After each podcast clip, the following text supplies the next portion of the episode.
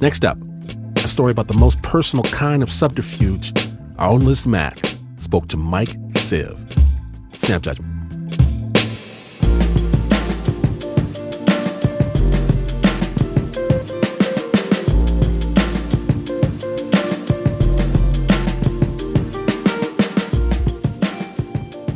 Nine year old Mike was sitting on the couch at home in San Francisco, watching a movie with his mom.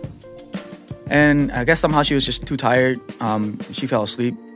And all of a sudden, I hear a. It's like somebody is choking her. I know she has a nightmare, but I don't know what to do. She's just squirming, like moving around. And then she's she's just trying to break free from something. She wakes up, it's like nothing happened. She goes to the restroom. I'm like, hey, what the hell just happened? Did you know you just have a nightmare? And it's like very laissez-faire answer. Well, yeah, well, you know, it's probably just dreaming about the Khmer Rouge. That was it. Before this, before he lived in an apartment with a TV and couch in San Francisco, Mike was a child of war. Not just war, the Cambodian genocide by the Khmer Rouge. His memory of the war and the genocide is spotty, like a flickering TV signal. And that's partly because of the nature of the war itself. Along with their campaigns of torture, mass murder, and forced labor, the Khmer Rouge agenda was to wipe out Cambodia's history altogether. The regime had a slogan We will burn the old grass, and new will grow. Books were burned, teachers rounded up and killed. The leader of the Khmer Rouge declared the nation would start again at year zero. She tells me that they are people that has no soul. These guys are so evil that it's horrifying. I'm lucky that we survived. The Khmer Rouge killed over 2 million Cambodians, nearly a quarter of the entire country's population. Those that survived, like Mike's family, were captured, relocated, and often put into prison camps or labor camps. And you just literally work in the fields, like hard labor. Because Mike was only four at the time, and his memory so spotty, his mom would sometimes tell him what life had been like for them in the camps. She tells me a lot about there's just no food. A lot of people died off starvation. Mike and his mom were separated from Mike's dad during the war. And this was another strategy of the Khmer Rouge separate family members in order to build a new society. So his dad was sent to a men's labor camp. Mike and his mom worked in a separate labor camp for four years.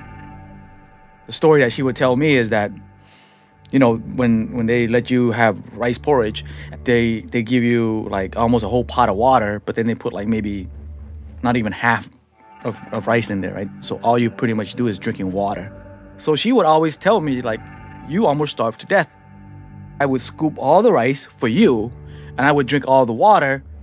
I almost died every day. As the war escalated, in 1978, the Vietnamese Air Force bombed Cambodia, and chaos began to take over the countryside. Mike's mom saw an opportunity to escape. She took her young son, and before running to the Thai border, she ran for home, for her village, to look for her husband. They met him halfway to the village, on the roadside, in the middle of a war zone.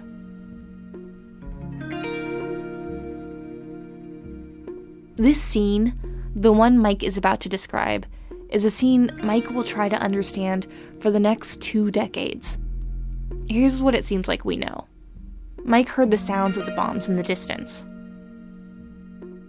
I think I remember kneeling down and covering my ears, and I think that that's pretty much it. Here they were, by the roadside, face to face, after years of separation. Now they could all make it out of the country and out of the war together, as a family. But it turned out Mike's dad had another plan. Although it was a war, Mike's mom said that his dad didn't want to escape. He says for us to leave. In fact, he wanted to be left behind. He pushed them to go. You might not have a chance if you don't leave now. My mom says no. My dad should come too. So my dad says, Well, I'm not leaving. The way Mike's mom described him, his dad was a patriot, a hero, a man unwilling to leave his country behind in the hands of the enemy. She begged him to come. So Mike and his mom escaped the Khmer Rouge. They had nothing, only memories of their family briefly reunited. And they had each other. A few years after settling in San Francisco, Mike learned he would never see his dad again. There was this one time, and I say to her, uh, Well, you know, what happened to my, my, my father? She says, Well, your father, he's uh, hard headed and he's very patriotic and he wanted to fight for his country. What can I say? He's dead. So Mike lived with these blips of memories and information. And for any questions he had, there weren't places to find an answer. No real way to put the pieces together. When the history books were burned, Cambodia lost a part of its history. And Mike lost a part of his. All he had left was the story of a hero who put his country first, even though it meant abandoning his family. Every day of my high school life, for four years, when you, I mean, Jesus, even if I watch The Lion King, you know, you see like Mufasa or whatever it is, it's like, what, what it would be like to have a father, right? Then somehow one day, I think I was about 14 years old, she comes and she knocks me on the feet and she says, hey, pa, pa do I uh, know Your dad's alive. Relatives in the US had visited Cambodia. And one day, they saw a man on the street who they swore looked exactly like Mike's dad. So Mike's relatives started to look for him, to ask questions, and to visit villages where his dad might be. And they found out Mike's dad was alive. This is not an uncommon story. For decades after the genocide, Cambodians separated from their loved ones by the war have been uncertain of the fate of their family members. Even today, people are still searching. There are probably thousands of questions running through my head. You know, the first thing is okay, if he's alive, what now? You know, after 10 years, are you going to, you know, connect? Um, can we be a family again? And of course, there was the question that had always silently haunted Mike and his mom. Why did my dad make that decision to stay? I can see she's dealing with it in her own way. And and I and the sad part is that I'm dealing it in my own way, but we don't deal with it together. This had always been a part of their relationship. Mike's mom didn't know how to deal with the trauma of the war any other way, except on her own. So they didn't talk about it for 10 years. Until, at age 24, I was about to graduate from state. I had two classes left. I mean, by God, two classes. I'm a guy from the Tenderloin that nobody expects to go to college and graduate. Why am I not happy? And I'm thinking, gosh, you know, I gotta like take care of this issue. That's when Mike decided to go to Cambodia. But first, he had to tell his mom. I was driving back, of course, home, and then um, I'm prepping myself like, okay, how am I, what, what am I going to tell her? And how, how am I going to approach her? So she gets home. Usually I just wait here for her to um, uh, settle down because she's always running around back and forth. I just say, hey, I'm going to think, I'm thinking about going to Cambodia. No. That's what she says. Straight out, no. I said, well, it's been like almost 15 years and you haven't really told me much. I'm, I'm going to go. Mike's mom told him it was a bad idea. You, you got to be careful because your dad is um, not a, you know, he's not all that great of a person. She doesn't trust my father. I don't know why. She won't go into it. She's not making sense and nothing's making sense. So I figured, you know what? I'm going to Cambodia. I'll make sense of it myself. When Mike arrived in Cambodia, he got on a boat headed to Battambang. We take a uh, an eight hour boat ride up the river to where his dad lived. He planned to spend the next two weeks there to get to know him. It was six in the morning, and it's hot. That's when Mike turned on his video camera and rolled tape. What you're hearing is actual footage of Mike's trip. Every hour felt like probably a month or two.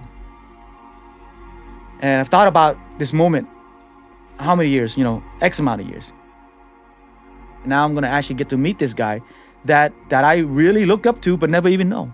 And I'm thinking like, why am I so nervous? You know? In the boat, I it's like if I if I was in charge, tell you the truth, I would have said, let's just turn it around. I don't want to go.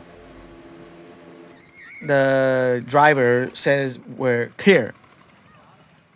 So it took it felt like a long time to get there, but all of a sudden it's too quick. We get off the boat. I looked up and I immediately, immediately spotted my dad. Oh, I think they're up there, dude. I see them. Over there. And I said, that's my father. Uh, my dad was wearing peasant clothes. He, he was wearing a kind of a, a yellow brownish shirt. He sits down, he points.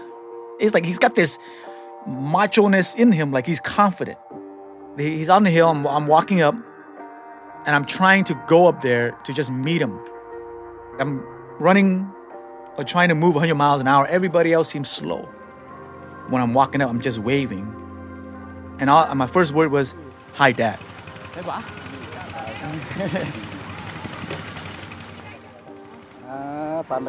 and he didn't, he just said, Uh huh, uh huh. And then he tries to give me a hug.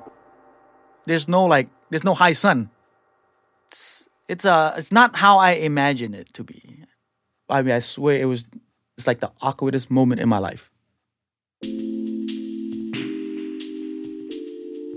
So that night we wanted to go to my dad's place. Oh my gosh. Uh, it's like he lives in the worst condition. The whole complex, it's beat down, it's dirty. There's a broken down building like that went through war. There's no light. We had to use flashlights to see where we're walking to, like the third floor. Couldn't really see all the stuff, but I could tell there's no maintenance. The ceiling were, uh, uh, I guess, broken, and water was dripping down, and I think that's why they, I saw a lot of the you know, mud and dirt on the stairs. Once we got there, I knew he had a family, but holy mother, there were like eight kids. It, again, it's really dark. They use candles so that we can see the, the room. And so we all sat in this kind of a, a room, and everybody's all eyeing me. What is it like to see his kids? I mean, I, I, I, on one hand, I'm going through the motion of getting to know my father. You got all these kids. So I asked myself, okay, you always fought to stay with your dad in some sense. You always dreamt of, of, of living with your father. He realized if he had stayed, This is the condition that I will live in. But at the same time, he's raising them. That night, I just kind of tried to be as respectful and polite as I can. But I'm thinking, like, wait a minute. You could have done this with us. Mike wanted to meet more members of his family, so he went to pay a visit to his great aunt, who'd taken care of him when he was little. When he arrived there, she showed him to the back of her house, where they could sit down and talk. And she starts to, like, just cry. Like, so it's really awkward. It's like, why are you crying? So then she leans over and she says, You know, if you want to know, your mom wanted to stay. She told Mike that the story his mom told him, that his dad had sent them away to keep them safe, wasn't true. I'm trying to register all this. God, you know, it's, it's like, why, why is this so complicated? His aunt said that day in the war zone, when they met by the roadside, his dad had given him and his mom no choice. She told him the version of the story that she knew. And it wasn't the story of a war hero leading his family to safety while staying behind to fight. In this story, Mike's dad actually took a gun and shot at his mother. Because he didn't want her to stay, he shot at her, meaning he had a gun. He had a gun and he shot indirectly at my mom. He forced her. And she says the real reason why is because he had another wife. I don't know. I don't know what to make of this man if that is the case. And I said, you know what? I got to talk to him. Yeah. So I'm walking up to uh, his place. He asked me, what, well, so what are you doing here? And I said, oh, I just want to come and, and, and chat, right? As we sat down on the ground. So I asked him, I said, you know, um, mom, uh, you uh, forced her to leave. So he looks, he stares, and I can see that he's already worried about what to say. And he tells me what my mom tells me, which is, I wanted you guys to leave because of your future.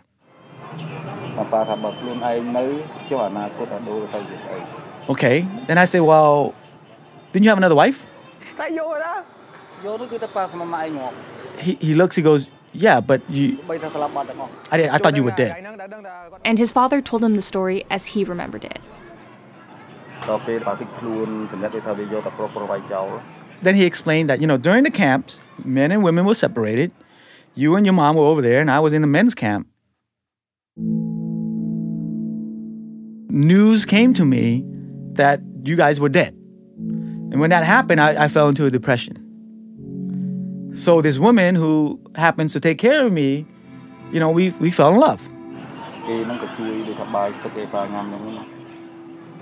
He'd already had a child with this woman, this new woman, who he met when he believed Mike and Mike's mom had been killed.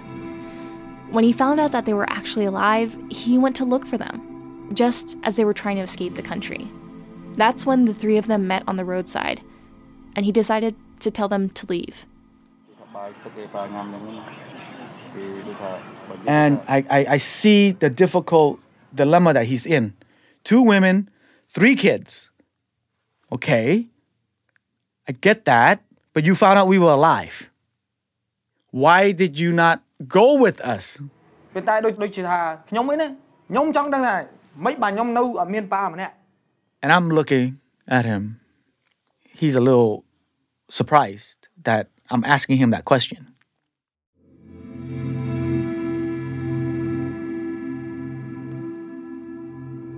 He says, you know, I wanted you, and your mom to go because for your uh, for your future.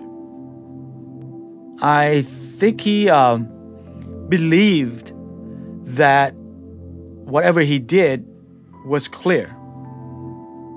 The way he says it to me is like, this is the truth, this is how it happened, and you're asking me, and I'm telling you. You know, it's like there's no point in talking to him at that point because he hides behind the war. Then I said, okay, I understand the war. I understand you did this for me and mom or whatever. Okay, I'm not gonna I'm not gonna argue with that. But here's what I'm telling you: if I'm you, okay, if I'm a father, I would have wanted to stay with my wife and kids. តាបើឲ្យខ្ញុំរើសបើខ្ញុំអាយុ5ហ្នឹងណាអាយុ4ហ្នឹងណាបើឲ្យខ្ញុំរើសបើថាបើ I'm not thinking about the war. I'm thinking about you as a father. He he almost cried. Uh, he looks in the air and then you know he takes off the glasses. Well, he first of all he looks at me and he's he's kind of like, oh, that's what he meant all this time. I can see in his eye that he gets what I'm trying to ask. I'm thinking, okay, is he gonna say something that has meaning?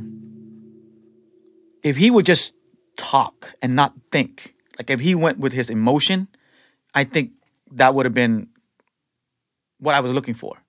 But instead, he shook himself from that emotion and he wouldn't go to that, that place.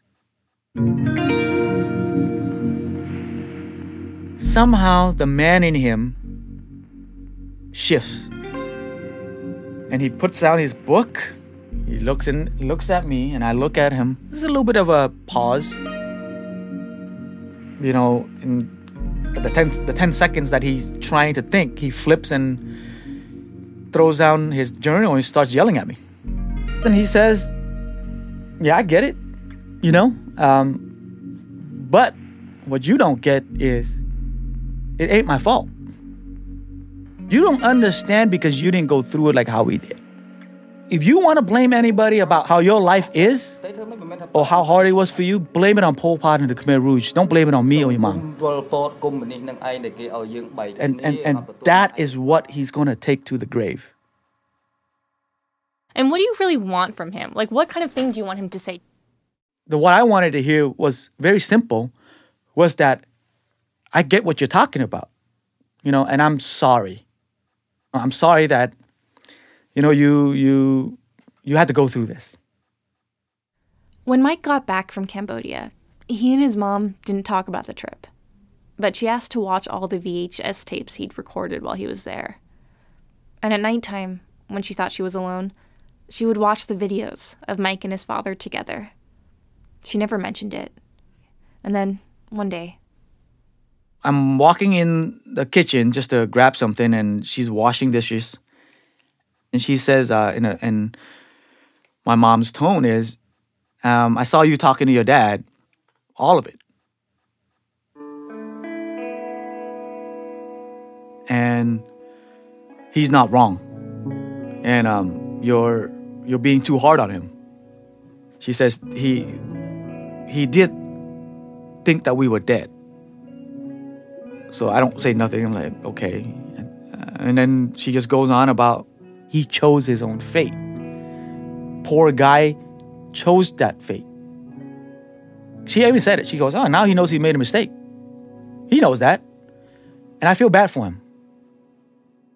If you ask Mike about the war, he can't tell you the specifics of where he was or what exactly happened. But sometimes he'll get these flashes, these blips of being there. He'll watch a war movie and hear bombs going off in his head. But because he can't really remember, he has to choose how to remember, how to rebuild his past, starting from his own year zero. If I think hard enough, if I really, really, really, really, really just sit down and think, which I don't want to. I don't want to think about it. I don't want to I don't want to really get into that moment where I remember but I remember now that they were dragging me back and forth. I don't fully think that my mom and him agreed that I should go. But I remember her yelling, screaming that no way she's going to leave without me. I can see the bombs still. I can see them arguing back and forth, and I'm, and I'm like crying, you know, in, in, in the midst of this chaos. I'm covering my ear because it's too loud. They're pulling me. I don't know what's going on. That's when it stops. My mom tells me that he forced us. I still believe that he wanted me to stay.